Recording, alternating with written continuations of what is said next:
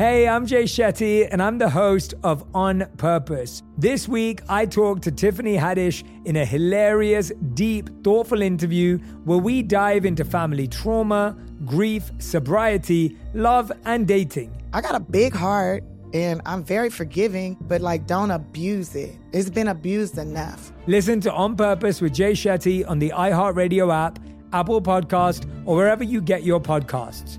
Trust me, you won't want to miss this one. Listen to the highly anticipated 100th episode of Tank and Jay Valentine's R&B Money podcast with artist Chris Brown. Even working with you from Keri Hilson, Adonis. Mm-hmm. Back in the day, I was 15, 14 doing that album. So like I said, I was in school like, Yeah. okay, this is how you do it. This is how you make a song. There's a verse, a pre-chorus, and then a hook. I didn't know none of that. You learned that over a summer, bro. That's what it felt like. That's what it felt like. Listen to R&B Money on the Black Effect Podcast Network, iHeartRadio app, or wherever you get your podcasts. Hi there, I'm Bob Pittman, Chairman and CEO of iHeartMedia. Welcome to Math and Magic Stories from the Frontiers of Marketing. This week I'm talking to acclaimed musician and entrepreneur Pitbull. I think that education is the real revolution because as much as we speak about all the problems that there is in society and the world today, my mother's always told me, son, don't worry, the world's always been coming to an end. Don't let it scare you out of living. Listen to Math and Magic on our very own iHeartRadio app, Apple Podcast, or wherever you get your podcasts. Kevin Smith was born in New Jersey, and after watching the movie Slacker, he was inspired to become a filmmaker himself. Kevin has created some critically acclaimed hits, from Clerks to Mallrats to Chasing Amy and Jersey Girl. He's also a comic book fan and wrote a few himself, like Chasing Dogma and Guardian Devil. On this episode of the Carlos Watson Show podcast, Kevin Smith reflects on the moment he had his life threatening heart attack, how he met his wife, and his relationship with his father, and his idol, Stan Lee. Welcome to the show, Kevin.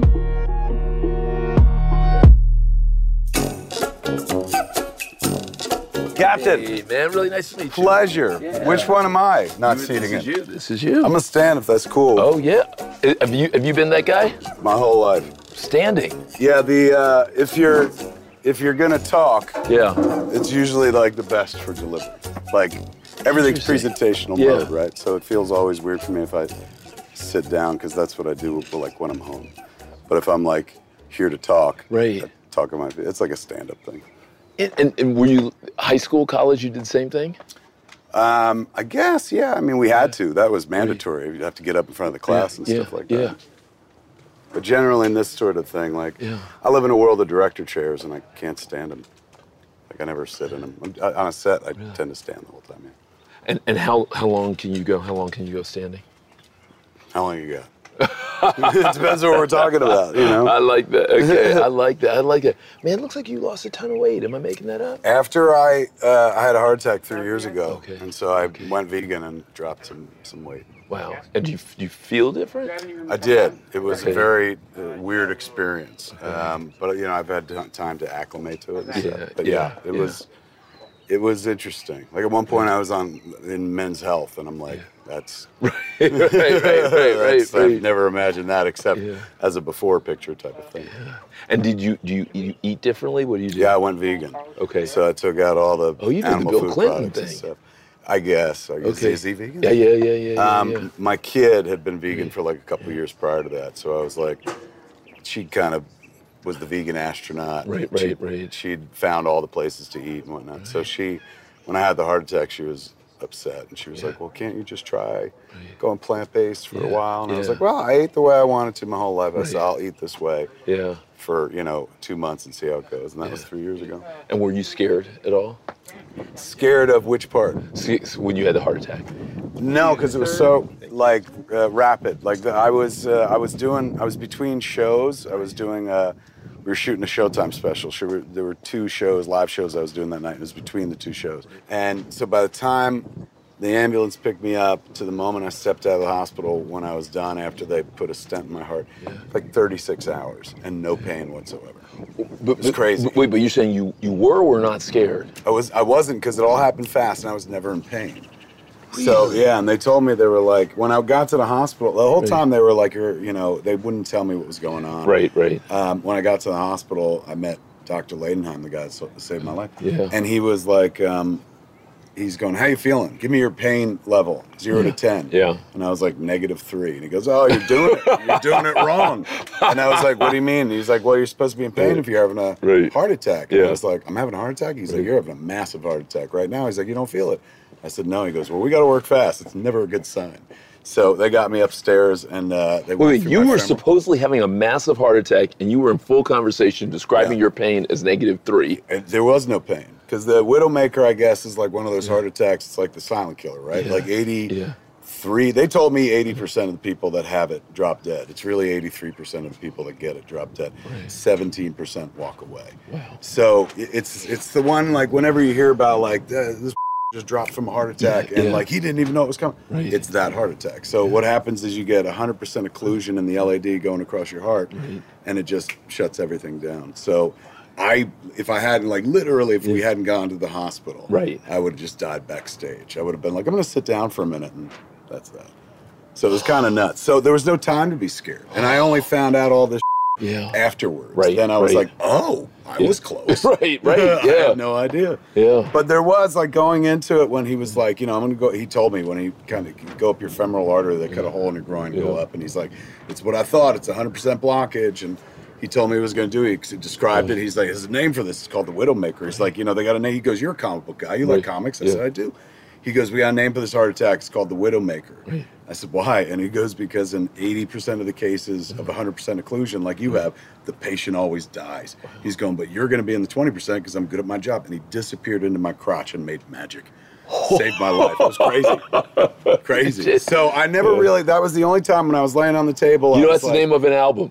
Which one? He disappeared in my crotch and made, magic. It's my, definitely my biography Right, title. right, But right. he, uh, he, like, I laid there, you know, while mm. he was going through it, mm-hmm.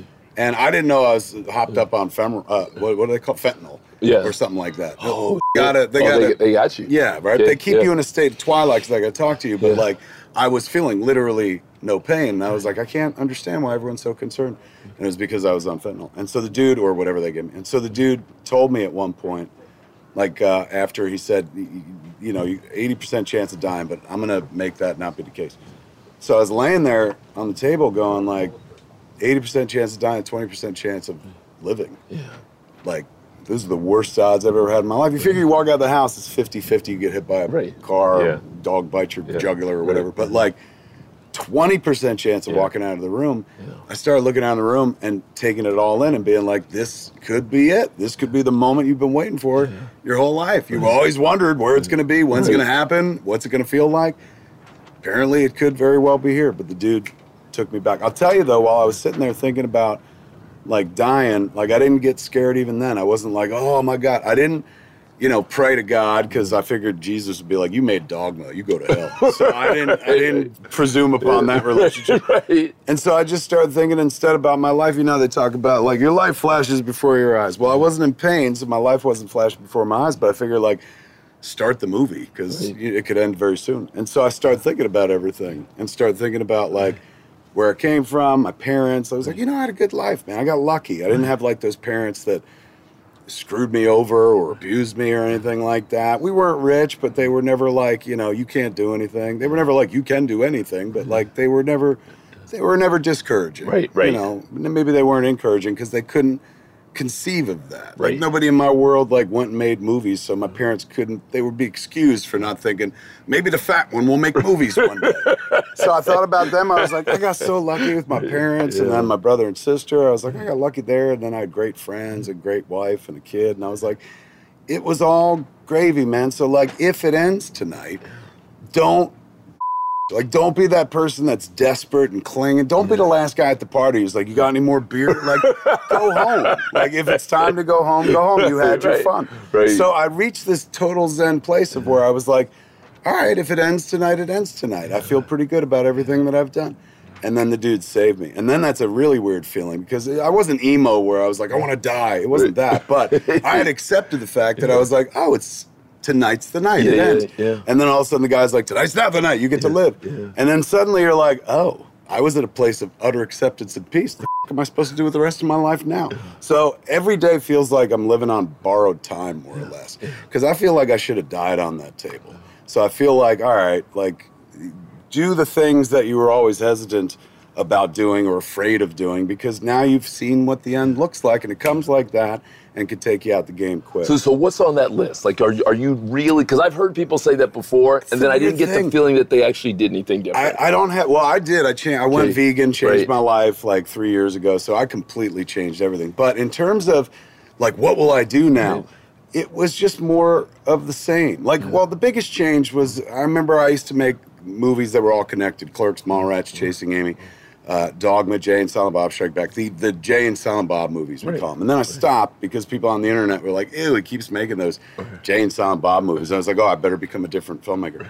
And I was always happiest when I made those movies. So after the heart attack, I was like, everybody else. Like, I almost died. I'm not going to make the movies they think I should make. I'm going to make the movies that make me happy. So, you know, I told the doctor when he was working on me that night, I was like, you got to save me, man. Because I thought about it. I was sitting there utterly at peace, but I did think, I was like, if you do die tonight, then Yoga Hosers is the last movie ever made, and that's not the one to go out on. So I, I told the doc, I was like, "You got to pull me through, man." He Right. goes, "Why?" And I said, "Because I want to make Jay and Silent Bob reboot. That was the movie we made after I almost died." And he goes, "There are a lot better reasons to save your life than that." And I was like, "Not really." and so, so now I'm into this world where I'm, you know, like years ago, people would invite me and be like, "Hey, do you want to work in this job? You want to show run this TV show?" And I would always be like, "No, I just like." Doing my thing. I got my own path and stuff. And now I'm like, yeah, I'll try it. Like we just wound up finishing up this Masters of the Universe cartoon, and I guarantee you, if I hadn't had a heart attack, I probably wouldn't even taken that meeting. But since I had the heart attack, I was like, living on borrowed time anyway. Yeah, I'll meet with Mattel. Right. What's this about? They're like, He Man. I'm like, Hey Man, great. Let's make a show. Yeah, yeah, yeah. I, well, I love that you do that. You know, the other guy I've um, heard on this was Steve Jobs, late Steve Jobs, before he passed away. Yeah, and he actually he was way smarter and richer. that dude had it down to a science. I got some good ideas, but he was a master. You know what? Uh, he was. He definitely was a master of the universe. But remember, he got that uh, diagnosis, uh, Yeah. and it was a deadly one that most Yeah. people pass away from. And then he got another seven years. Yeah. And so he gave, I thought, the best college commencement speech I've ever seen, and it was short. Did you see that one that he yeah. gave at Stanford, which really does make you think about how you use your time. It's true. Yeah. I, well, what made me think when I saw him do a speech at Stanford, it made me think like I've never spoken at a good college like Right, that. right. I've been asked to commence at some colleges, but never Stanford. I was like, no wonder they go for the really good guys. Yeah, honestly, like coming away from that, mm-hmm. from the heart attack, for me was just um, like it, aside from the physical change mm-hmm. in terms of like going vegan and dropping like a pile of weight, mm. it was more about like understanding that oh you know what are you what are you waiting for what are you holding on for any any, any idea of like a five or ten year plan which i never really had like try it now because tomorrow you know you could be in the middle of the sentence and then kind of stop and drop so you know i remember the doctor told me when i left the hospital he was very specific about that the next morning because i was in and out Right. fast and the doctor's like, How do you feel? And I was like, I feel amazing. He goes, Well, that's bad. And I was like, Why is that bad? And he's going, That's the problem. He's going, Back in the day, you had a heart attack. You come in here, we'd saw your chest open, and you would have to heal for like three to six months from that, never mind the heart attack. And you'd know you went through something. Right, right. So you would change your life. He's Yeah. going, "But Now look at you. He's like, 36 hours, you're out of here. We went through your groin. You don't even feel anything. It's barely a scar. He's going, And what happens is people leave this hospital and forget how they got here. And then if I'm lucky, I'll see him one more time. Yeah. Other than that, they just die. He's going, so you leave this place is up to you. You want to change your life? You know what the problem is? Think about changing your life. And so my father had had like heart attacks and strokes, and he was like a lifelong diabetic. And he never really would change after a dramatic medical episode. You know, for a little while, Right. a month he'd put it together Yep. and stuff, and then go back to his old ways. So I felt like, Well, you know, why do you think that was? Why do you think he didn't change?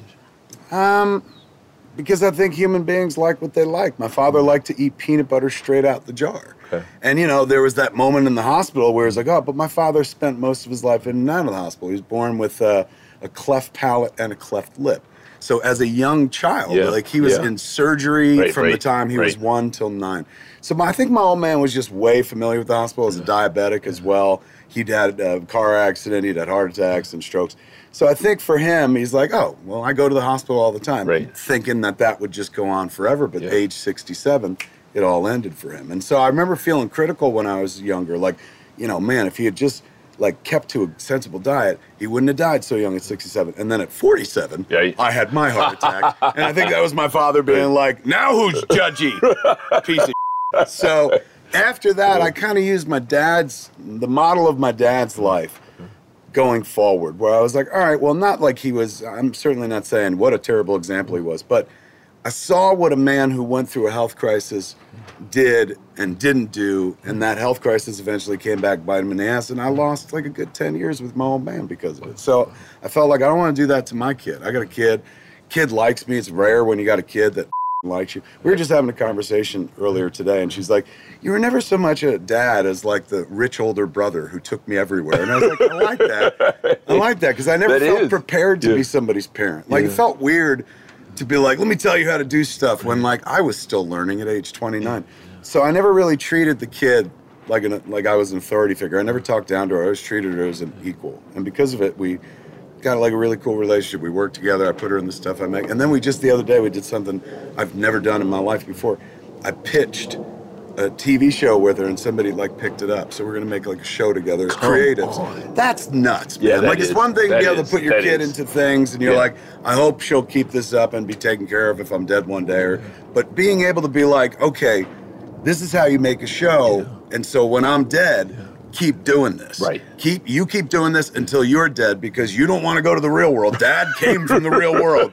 We're struggling to stay away from that. Right, stay right. in this make pretend bubble and Yeah. stuff. So, yeah, it's it, it. The kid was definitely the mitigating factor for me. The difference between me and dad, and not to say that like my dad was like, well, my kid wasn't worth it. You know what I'm mm, saying? Yeah, yeah. But he had three, and he was tired, and he'd spent his life battling like diabetes. So I think he was just like, well, you know, he'd lived longer than his parents. yeah. My mom, my grandma had like really bad diabetes, lost like most of her feet and her eyesight and stuff. So I think he felt like he'd get to 70. That was his big wish. He's like, I just want to get to 70, but he didn't quite make it. Harley's her name. Harley. How tall is she?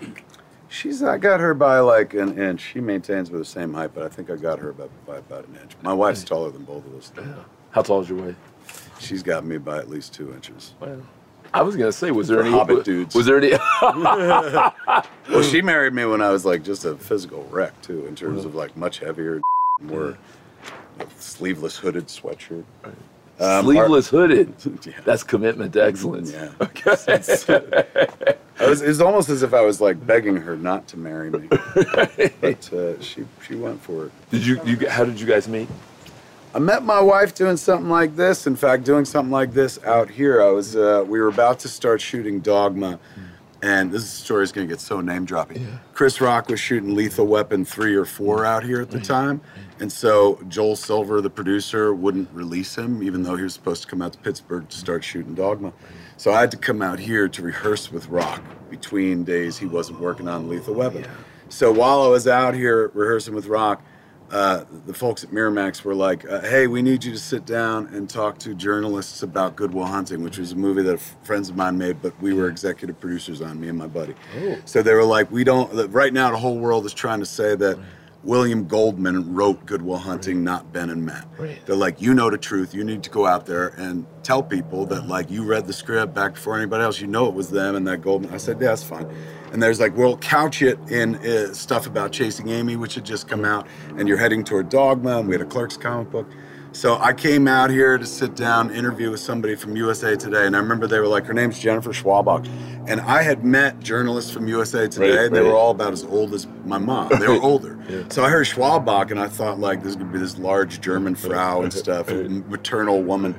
And Chris Rock came over to the hotel. It was the Bel Age, which is now the London Hotel. And we rehearsed, rehearsed for two hours. And he was like, What else are you to do while you're out here? I was like, Oh, I got an interview in a little bit, so I'm to do that. Um, and he was like, Well, try to have fun, Kev. You never have fun. You're always thinking about work. And I was like, I will. And he left. Then about an hour later, a knock came at the door, and I opened the door, and there was this gorgeous woman, about 25, 26, standing in the doorway. And my first thought was, oh my God, like Chris Rock sent a hooker to my hotel room. He thinks I'm a guy that would picture. He told me to have fun. Right, right. I was like, how do I let him down? Right. And then she was like, I'm here to interview you. I'm Jennifer Schwalbach. I was like, you're Jennifer Schwalbach? Right. They you. I said, oh my God, come in. So we did a two hour interview. And then when the interview was done, we sat around for three hours just bull. Wow. So one, you know, they felt like, Yeah, oh, yeah. she's she's very interesting. Either that, or I was like, she's super polite. So um, I, we started talking from there, and then I came back out for the Independent Spirit Awards in 1998. We won one for Chasing Amy and stuff. So I didn't want to come, but they were like, "You're gonna win one. You got to go." So I, f- I was coming out, and I called her, and I was she was covering like the Oscars. Oh, so she was still on your mind. all the time. I mean, she was Yeah. like stunning, and also she seemed somewhat interested in Right, me. And right. those two things Yep. never went together. So, and she lived out here. She was very metropolitan, cosmopolitan, and stuff like that. And she worked business adjacent, but not like in the business. And so she felt like a normie, like a real person to me.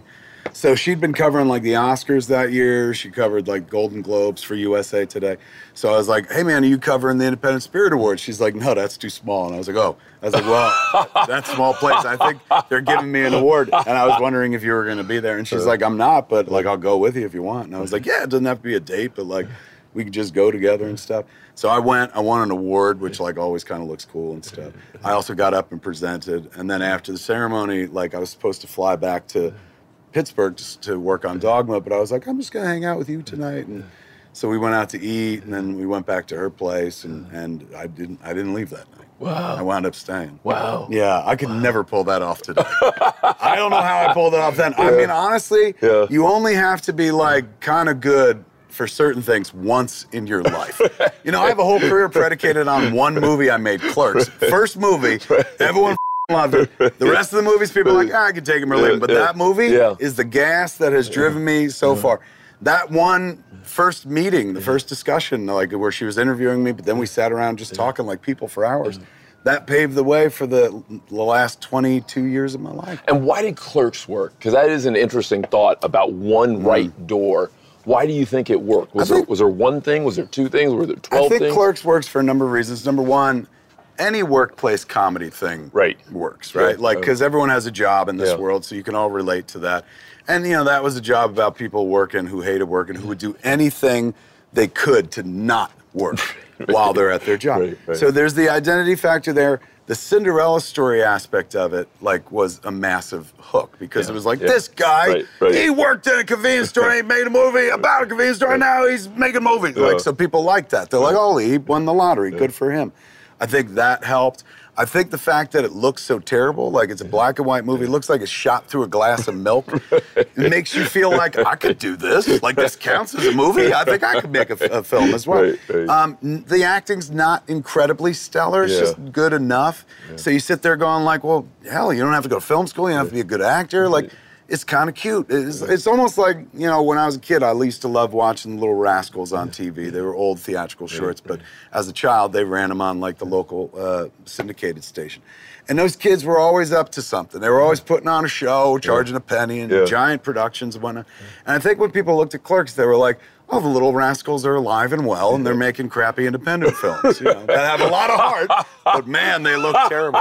So it worked out in, in our in our favor, and I guarantee you, ever since 1993, I, I swear, not a day has gone by where I probably have not uttered the, the term clerks Yeah. in reference to that movie. Like it's the thing that changed my life. It's the most interesting thing about me, like still to this day, especially for people who know me, where they're like, you? Like you had no ambition. Why did you think you could do that? And i don't know. Still to this moment i i don't understand like why i made the move i did because i never really left the house. I was never like a world traveler and never was you know i went to film school in vancouver which was like so strange for me. And then like pursuing and finishing something was mm-hmm. i hadn't finished college or anything like that. So the one thing that i actually was like you know let me see if i can be serious and, and, and finish this because it means something to me. I wanted to be a storyteller.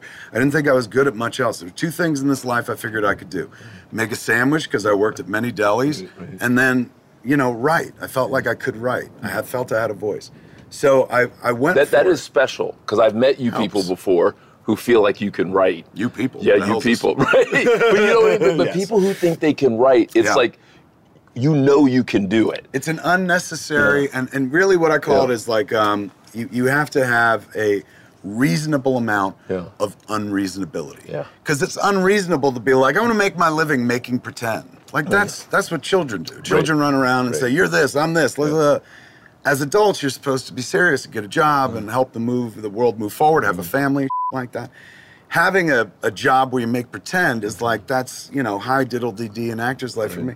That's rarefied breathing. Every generally uh, right-headed adult you ever meet in your life will be like, well, if you're going to pursue that, at least have a backup plan because that's a risky business and stuff like that. So it, it is like it's a business of pure fantasy. And most responsible adults like can dream about it the same way you dream about playing a lottery. But you don't really take it seriously because you're like, well, I got people that depend on me. I made a choice when I was just young enough. I was living with my parents. I was 22 years old. I didn't go to college, so like I didn't cost them a bunch of money. And here I was going like, I saw this movie Slacker, and I think maybe I could make a movie too. And they again, they weren't like, you could do anything you believe in, Tiger. You know, reach for the stars.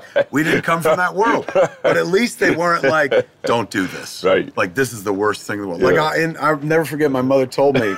That my father, like I made this video for my parents when I went away to film school. Right. And it's incredibly self-serious where I sit down in front of a borrowed VHS camera mm-hmm. and I tell my parents like everything changes after this. I'm gonna mm. go away and when I come mm. back, I hope to bring like fame to this family name. Like, you know, and my parents I'm sure watched the tape and were like, this kid, we know him. like we know what he's capable of. Who does he think he is? And my father said to my mother after they watched the tape, it still makes me laugh to this day. My mom goes, I said, What did dad say when he watched that? Because he was not the hard on his sleeve Yeah, type right, of person right, like I am and shit. So I was like, What did dad say? And my mom goes, He said to me, Well, at least he thinks he's gonna be famous. That's nice. So like there wasn't a lot of like you could do this but there you know sometimes you don't need that. Sometimes you just need people to not hold you back at the right moment in time. And so they let me run with it you know and my mother always said like he'll do this he'll get it out of his system then he'll get a real job like his brother and sister. And mercifully it worked out man. I made a believer of my parents. Like they went from being like this sort of thing doesn't happen to like oh my lord this this happens. And my old man got to see before he died like me go from being a filmmaker to being like a a raconteur like i started diversifying the portfolio and stuff and he loved me just going up on stage and talking. He was like well the movies anybody could do that but like you go up like you're a comedian. He loved comics and stuff. So it was it was really sweet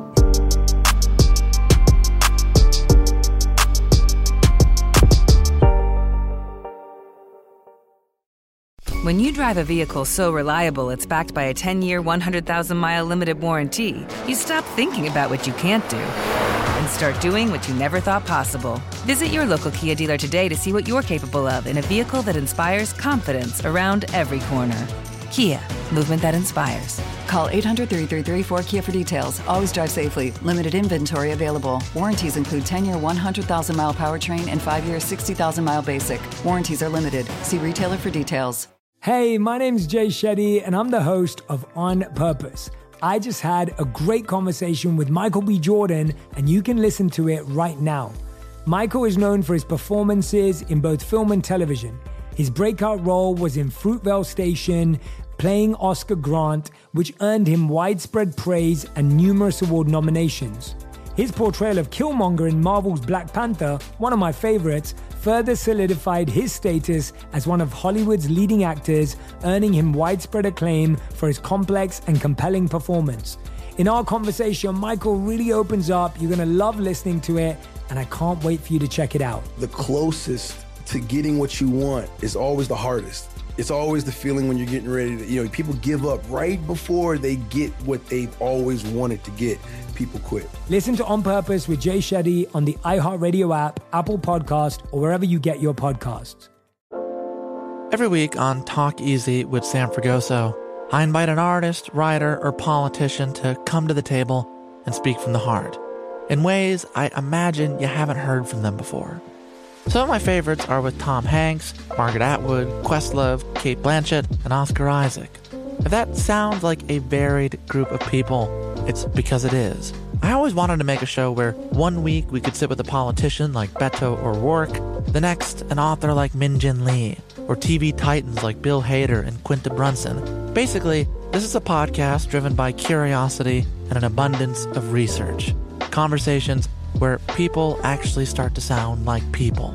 In recent weeks, I sat with Dan Levy, Ava DuVernay, Benny Safdie, and the editor of The New Yorker, David Remnick. You can listen to Talk Easy with Sam Fragoso on the iHeartRadio app, Apple Podcasts, or wherever you get your podcasts. I hope to see you there.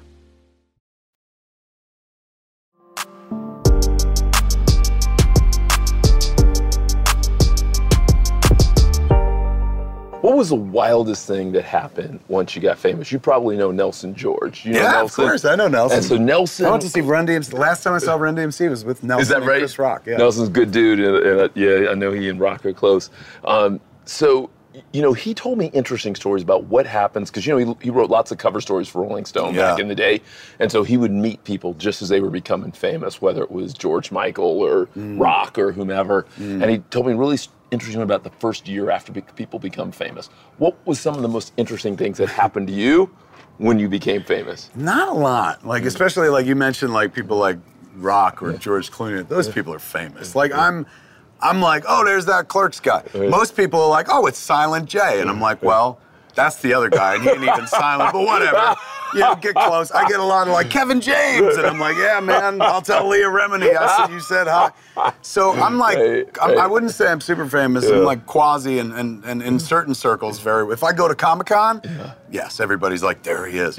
But like in the real world, not so much. So my first year of, of quote unquote being famous was, you know, I lived in Jersey still. I stayed in Jersey for the first, let me see, from Clerks until Jay and Silent Bob Strike Back. So for six years of the beginning of my career. Hmm. And you know, that meant I wasn't out here. I wasn't like engaging in the lifestyle and stuff. I didn't want to become a filmmaker so I can like get access to drugs and hmm. parties. I hmm. wanted to make films. So I kind of kept my nose right to the grindstone. So, you know, Clerks worked incredibly. It was overpraised and stuff, but I was smart enough to set up the next thing while we were still out promoting Clerks. And then when uh, Mallrats was finishing, I set up Chasing Amy. So I just kept working and working and working. Um, it wasn't until, like, I guess 10 years after I started my career that I realized, oh, I'm like, they know me. Like, they know who I am and stuff. And that was, I think, when I went to a Comic Con and saw people dressed not just as my character, like Silent Bob, that kind of makes sense, but dressed like me. People were cosplaying me. That is interesting. That is nuts, and it's That verified error. I- I, rarely see that in the world, but it's like most people will cosplay somebody's character, but like they rarely cosplay that person. And there's only one other person who I kn- know like that, and that was a guy who was very dear to me, but he's passed on, Stan. People would go to Comic Con yeah. and dress like Stan Lee, yeah, even though yeah. Stan Lee wasn't a character. But we all know that Stan Lee was the greatest character that Stan Lee ever created. right, Never right, mind Spider-Man right, stuff right, like that. right, right. So yeah, it's uh, about that point. I, like I realized, oh, like I'm, you know, I'm, I'm certainly not famous like Rock and, and Clooney, but like I'm famous enough where people are like I want to dress like that guy, which is such a mistake because you know I've, I've never been known for my hot couture. You know what? I'm liking what you're doing here, man. I've been This- making this purple jacket work for like two years You, now. you know what? I call this the zero percent fear look. You know what I mean? Yes, it's you're like the absolutely zero right. percent fear look. It's uh, true. you know what I mean? It's, like the I'm married look. It's just like clearly he's not trying whatsoever. But yeah, it's in terms of like uh, like being known or whatever. It's not been bad. I've never felt experienced bad things, but I also like never like was like let's see how far we could take this. Some people like you know actors and actresses particularly are used to hearing no for so long that when somebody finally says yes and they invite them into the room they just kind of lose it they start treating people the way they were treated like now it's my time as opposed to like remember when you weren't the person in the Yeah. room and like Yeah. why would you act this way so i was always really like conscious of not counting my chickens. Like, you know, in, in uh, what is that um, movie, The Princess Bride, where he's talking about uh, when he was the Dread Pirate Roberts, and like every night, the Dread Pirate Roberts would be like, Good night, Westley, well done. I might kill you in the morning. and so I always felt that way about my career, where it's like every day, you know, when I went to bed, the good night, this may be over tomorrow. So I, you know, I didn't want to waste time partying or, or doing like doing stuff I literally could have done without being a filmmaker. Like if I wanted to go to parties, get drunk, do drugs, I could have done that in Highlands, New Jersey. You know, without going through all this trouble. So once I got my foot in the door, I just wanted to stay in the door, man. But the you know the the wonderful thing about it's not so much like being well known, but like meeting well known people. Like you know, as a guy who grew up on TV and movies. Like meeting famous people was the mind bender for me. Like one time we were over to Hill, me and Scott Mosier were at Universal because we made Mallrats with Universal. So we go to the commissary, which is, you know, the little restaurant right there on the, on the campus, Universal campus. with uh, our boss, Jim Jacks, producer of the movie. Sean Connery sitting at another table eating a bowl of soup. And me and Scott Mosier are staring at this old man going like, look at him, he's eating soup like a normal human being. And you know, unnerve the dude, but like that that for me was like the the craziest I got in this world was the stargazing. you know, just like, and then sometimes getting to talk to people. That's been the beauty of this business is like you can go up to people because of like what I do for a living. You get to meet people whose work you love and be like, oh my God, that thing you did, let me tell you, it meant this much to me. That's the beautiful byproduct. Who, who have you learned something interesting from? Stan Lee, hands Okay, down. Would you would you learn from? Stan Lee, I learned how to treat my audience. Uh, Stan Lee never talked down to the audience. He always brought the audience with him. He kept the story going from beginning all the way to the end, not just when you opened up the comic book. The story started with Stan before you even opened up the comic book because he would tub thump for Marvel Comics. He would make it seem like a party. He'd see him in the gutters, editorial, um, uh, in in uh, you know Stan's soapbox and the letters pages. He was all over the book. So he's uh, not only telling you the story as the writer, he's involved in the story. And then when you close the book, he's also the guy that you could catch on TV talking about how comic books are important. Like I remember when I was like nine years old, my father woke me up one day. He's like, "Get up, Spider-Man's dad's on TV."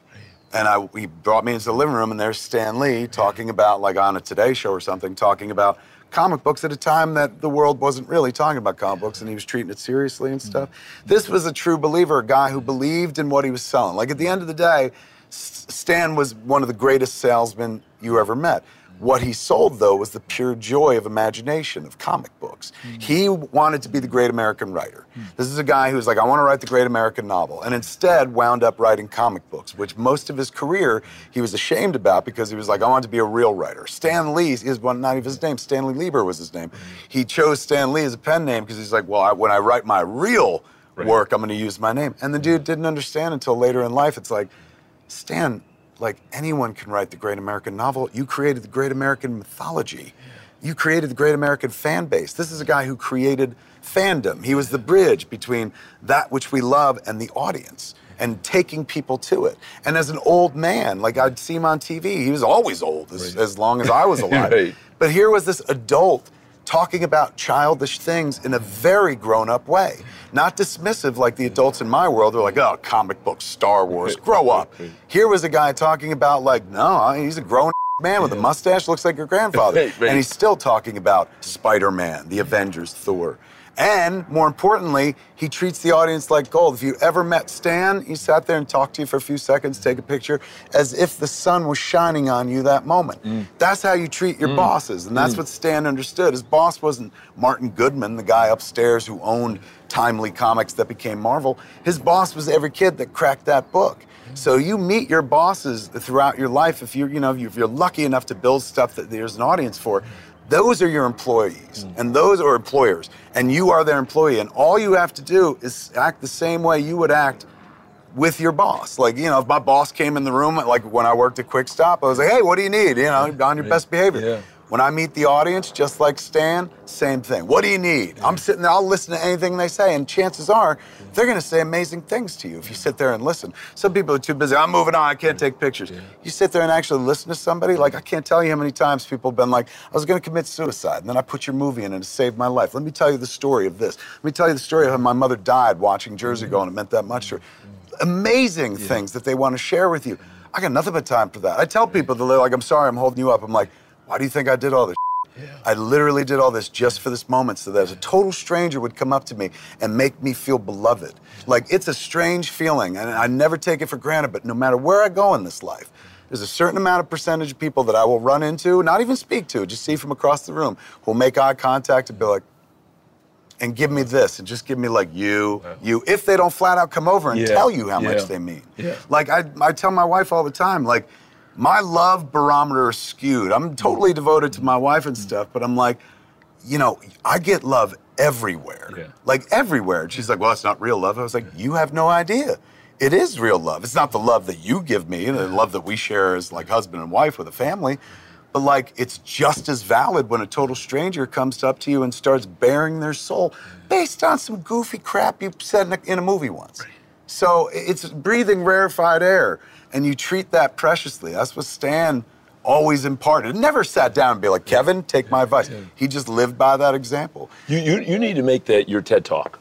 Think you, so? You meet your bosses every day. Yeah. That is a different way to think. It's true. In- in my line of work, and, and that will break through. I think everybody's line of work. You think work. it works for I- I, think so because you know it, it's interesting. I heard Mayor Mayor Pete said the same thing to me, Right. which is he said, you know, I ran for president. I was what I wanted to do. I didn't win. He said, but Carlos, the number of times people came up to me in airports, either someone who was. Um, uh, uh, she, he said disproportionately who was gay and a teenager, right, and came up to him, or he said sometimes it was an older gentleman who would just look at him, Mm-hmm. or sometimes he would see tears come down people's eyes. And so, your point about you know, I mean, I, I like meet your bosses because it's a grab you title, um, but you can put a different word in there, right? But but but I think it's it, it would break through to a lot of people in terms of how we think about. Um, you know, other people and how we and how we engage and how we move uh, with them. It's true. Why did you only have one kid? Uh, I- I guess I got like weak sperm, to be honest with you. I mean, to be honest, like Yeah. the kid got me into that situation in the first place. You know, I always tell the kid, I was like, if it weren't for you, me and mom probably wouldn't be together. But it was the prospect of you that suddenly we were like, all right, let's see if we can make this relationship work. And we've been making it work for like over two decades. So certainly, I mean, this sounds gross, but certainly not from lack of trying.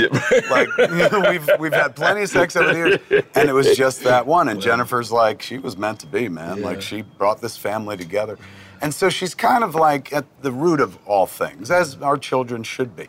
I started the journey, you know, by myself, and and I always thought I was the hero of my own story, the Horatio Alger of my tale and stuff. And then one day you realize, you know, oh, it's I'm, I'm just prelude to this story. This is the real story. You were just all set up to this. It's the kid's story and stuff. And, you know, I tell the wife all the time, like, whenever she's like, oh, the kid needs this, or the kid wants to do this, kid wants to spend this. I was like, let's let her do it. Number one, she's not spoiled. She doesn't ask for a lot. But I was like, number two, like, I said, she gets it all anyway. Like, what are we doing this for if not her? She's the only one. I said, and honestly, like, Right. we live in Los Angeles, and I was always worried about raising my kid in Los Angeles. She might grow up to be like a or worse, a Kardashian or something like that. So I was always telling the wife, I was like, let's give her money anytime she needs it, because we don't like, we don't want to be like Menendez in the night. you know what I'm saying? Like, you guys didn't do enough. And then we go out. So I'm like, let's, she's a good kid, but you never know and stuff. Yeah, yeah.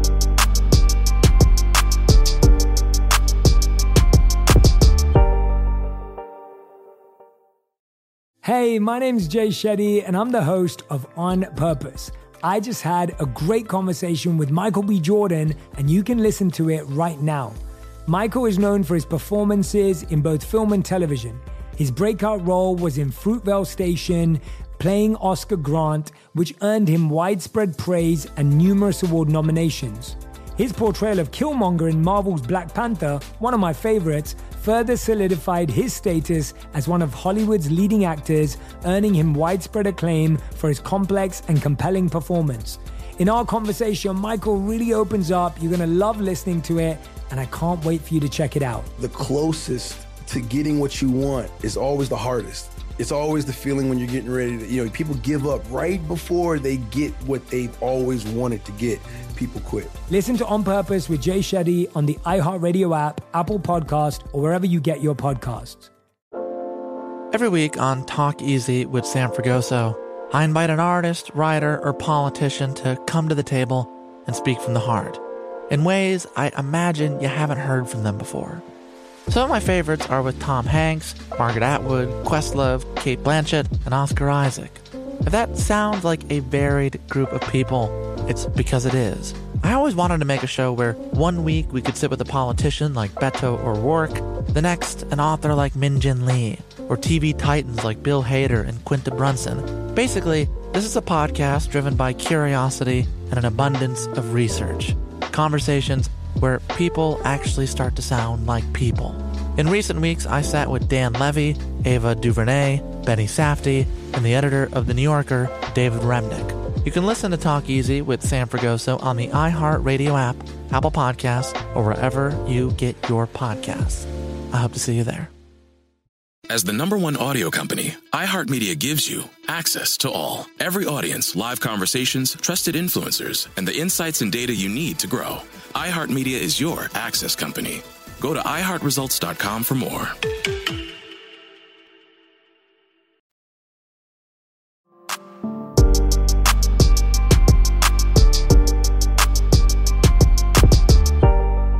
Hey man, um, before we wrap up, I want to do a little rapid fire. You mind if I hit you with a couple? Please. I, I just don't know if I can answer rapidly, as you can see. You, It's you- you know what? I trust you. I trust I'll you. try. I'll try to keep it tight. I trust you. Um, talk. You're talking about writing. Mm-hmm. Who's? Uh, what's your favorite book of all time? Favorite book of all time, uh, a piece of literature would be Catcher in the Rye.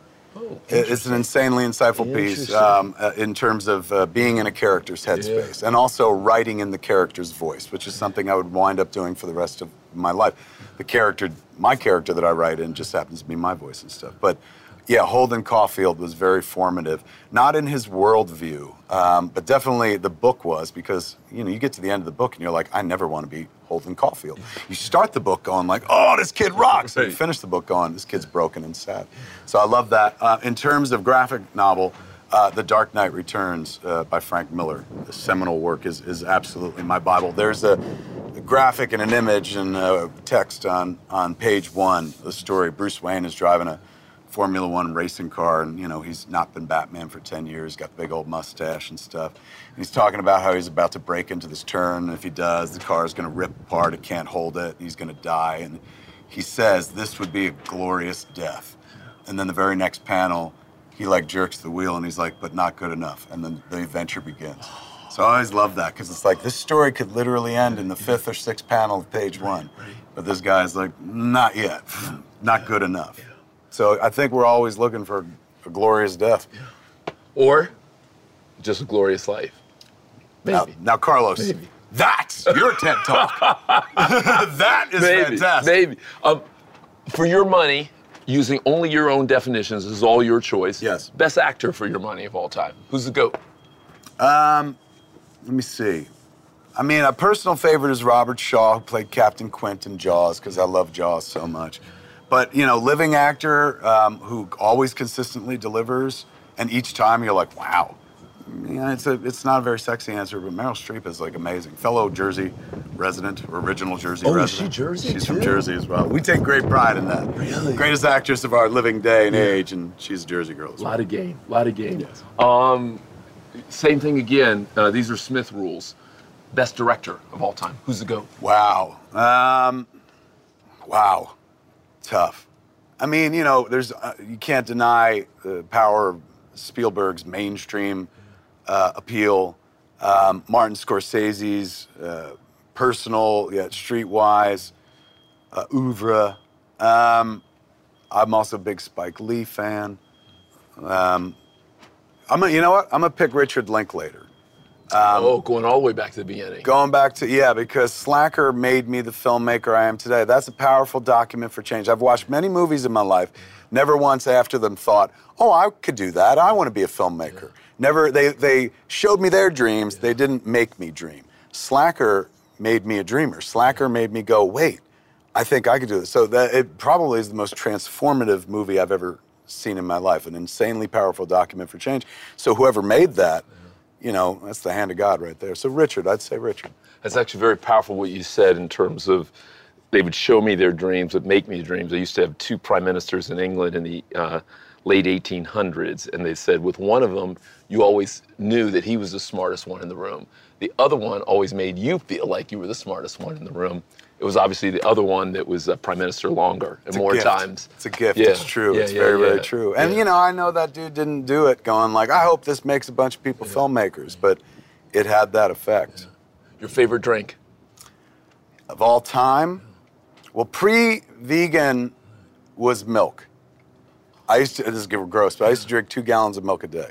Lots of milk. Probably why I had the heart attack. Probably why I had the occlusion. That's, aren't those the Muscle Beach guys? Aren't they always doing the? Uh... Problem was I didn't do that. I would just drink the milk, and that was it. So, Right, right. Um, post veganism, because I haven't drank milk since then.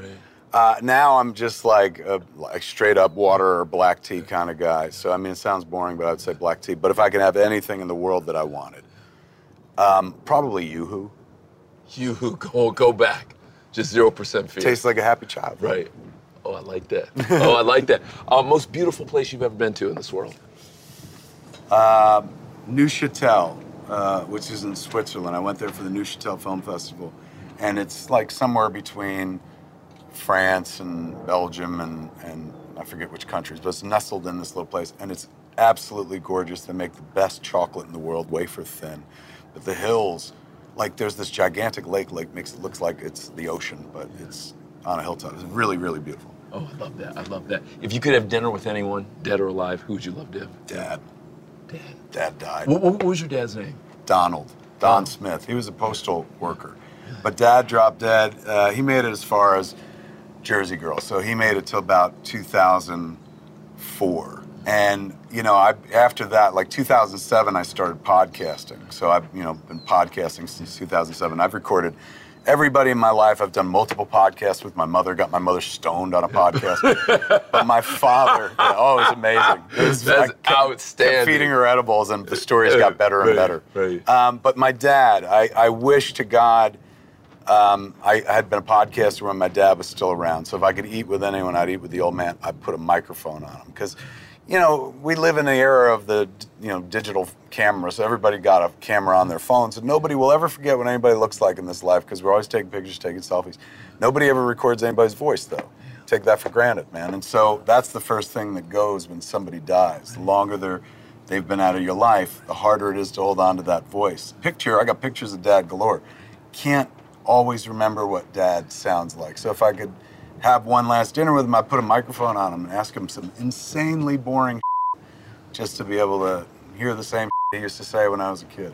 Can you imagine? I'm sure you can. You probably can't even fully how proud he was of you. Mm. I mean, I mean, think about Yeah. for a guy who was in and out of the hospital, as you described it, worked hard at the post office, couldn't have predicted that his son was going to win as big, Mm-hmm. and loves seeing you on stage.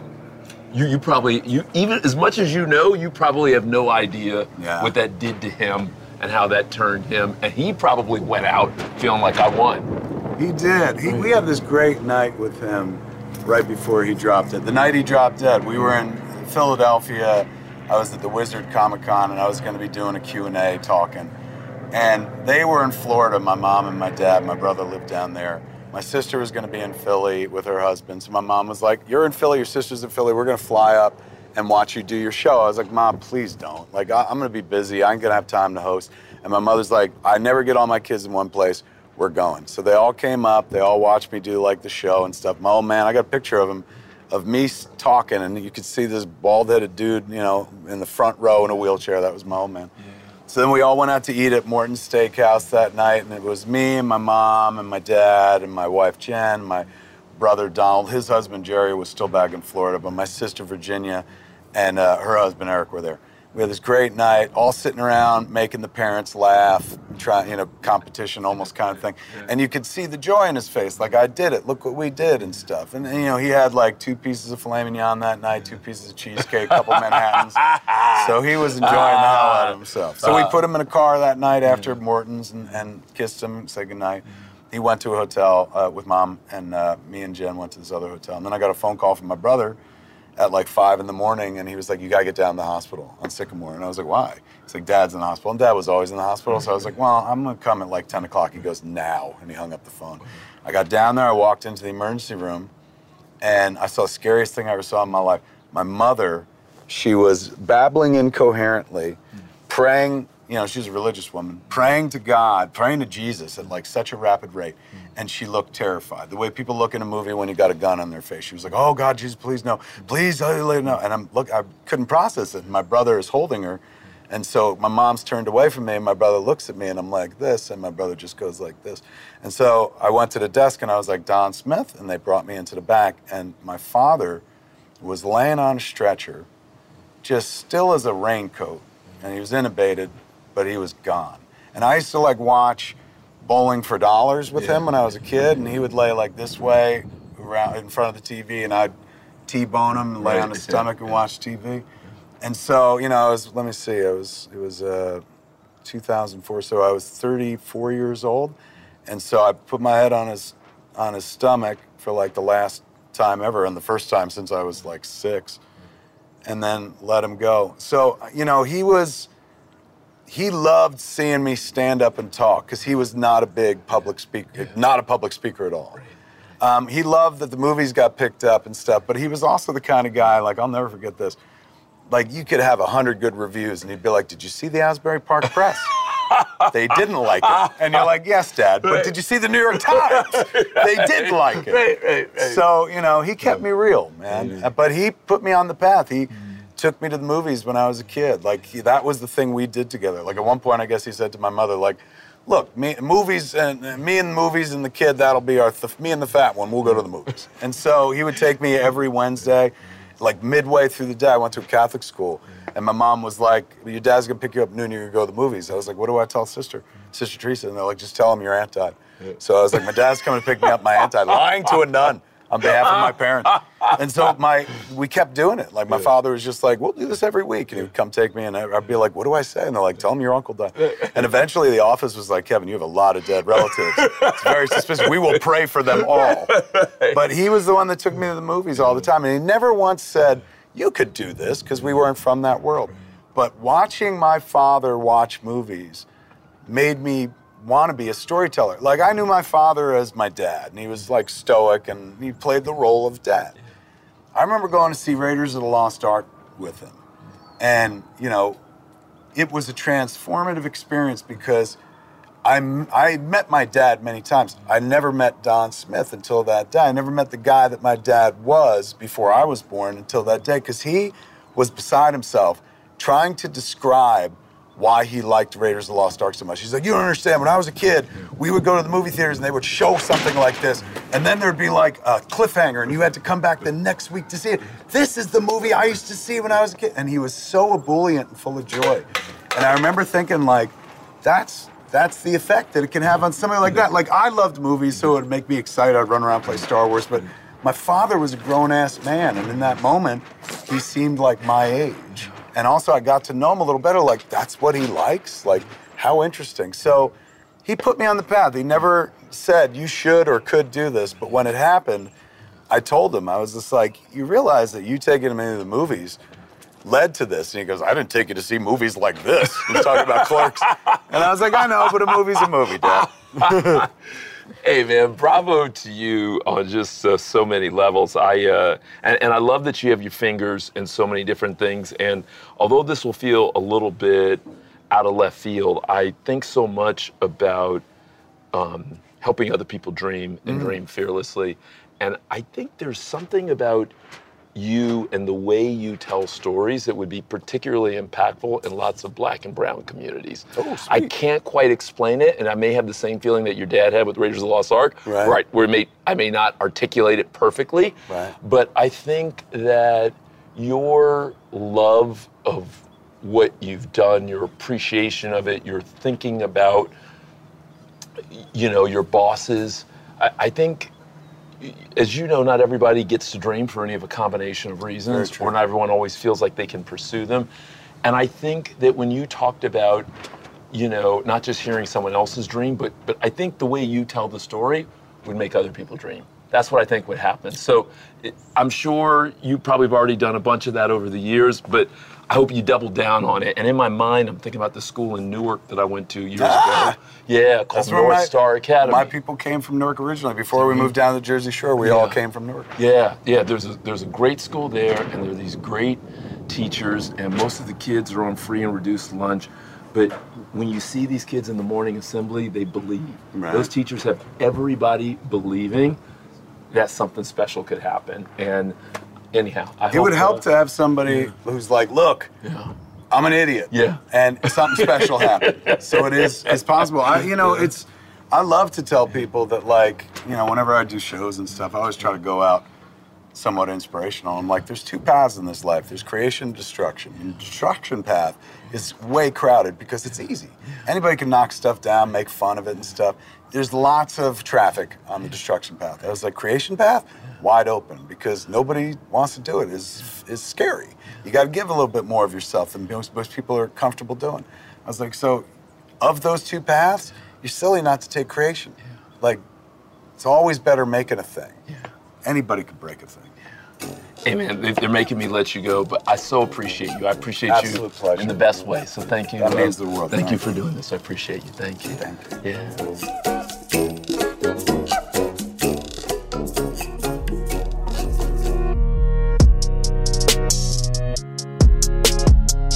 Thank you for listening to this episode of the Carlos Watson Show podcast. If you enjoyed this episode, please tell your friends to find us on the iHeart Podcast app or Apple Podcasts.